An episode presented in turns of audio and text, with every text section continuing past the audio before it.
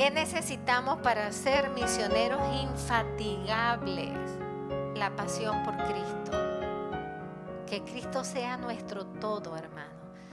Hermanos, yo le aseguro a ustedes que es más los frutos que nos vemos que los que vemos. Y hay un propósito de Dios para ello, para que hagamos la obra de Dios por puro amor a Cristo y a las almas, no por los frutos que me hagan a mí sentirme recompensado de mi sacrificio.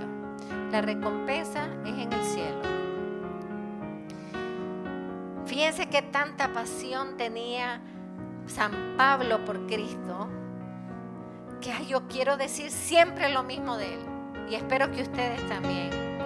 Porque para mí se lo dijo a los corintios. Acuérdense que los corintios eran importantísimos, una comunidad crucial, importante, carismatiquísima y bochinchera. Entonces, por lo tanto, ¿qué le dice él?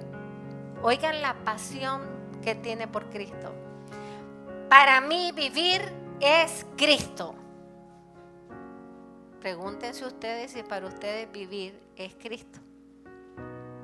O es, ay, mi trabajo, ay, mi esto, ay, mi aquello. Para mí vivir es Cristo. Y todo lo demás tiene un lugar si está en relación a Cristo.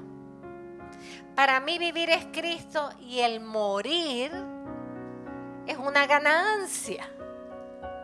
¿Cómo no va a ser ganancia si voy a ir a estar con Cristo? Voy a vivir aquí. Pero fíjense que qué, bueno era San Pablo que dice, yo me quiero morir. Pero creo que ustedes no están listos, así que me tengo que quedar por ustedes. Yo voy a hacer el sacrificio de no irme a estar con mi Señor por ustedes, para seguirles hablando de Cristo. Por amor a Él lo he perdido todo. Y hermanos, esto no es romántico, ¿ah? es tan real que San Pablo perdió todo. Por amor a Él lo he perdido todo y todo lo tengo por basura para ganar a Cristo. Estoy citando de, de Filipenses, ¿ok? Con Cristo estoy juntamente crucificado.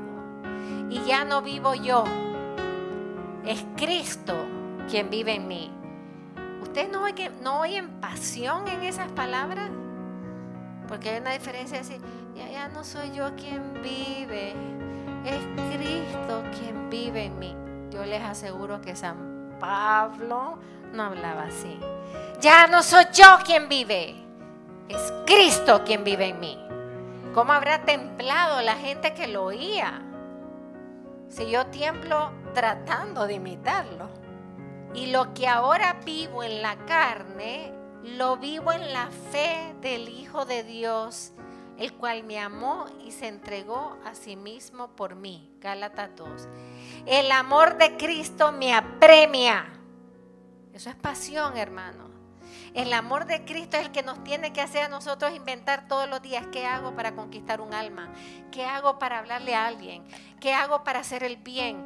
El amor de Cristo tiene que estar como un motor encendido, no lo apaguen.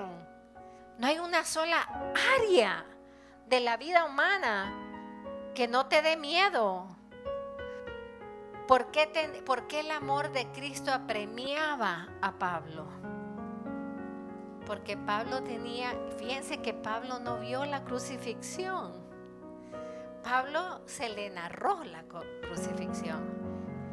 Pero él no vio a Cristo apresado, él no vio a Cristo en el camino del Calvario, él no vio a Cristo ah, crucificado, o sea que todo fue contado a él. Pero le tocó tanto el corazón, hermano, de que Cristo haya muerto por nosotros y por todos. Aquí viene la clave de la totalidad de Pablo. Cristo murió por todos, el Evangelio es para todos. Y yo me tengo que hacer todo para todos, para llevarlos a Cristo. No hay misión sin pasión.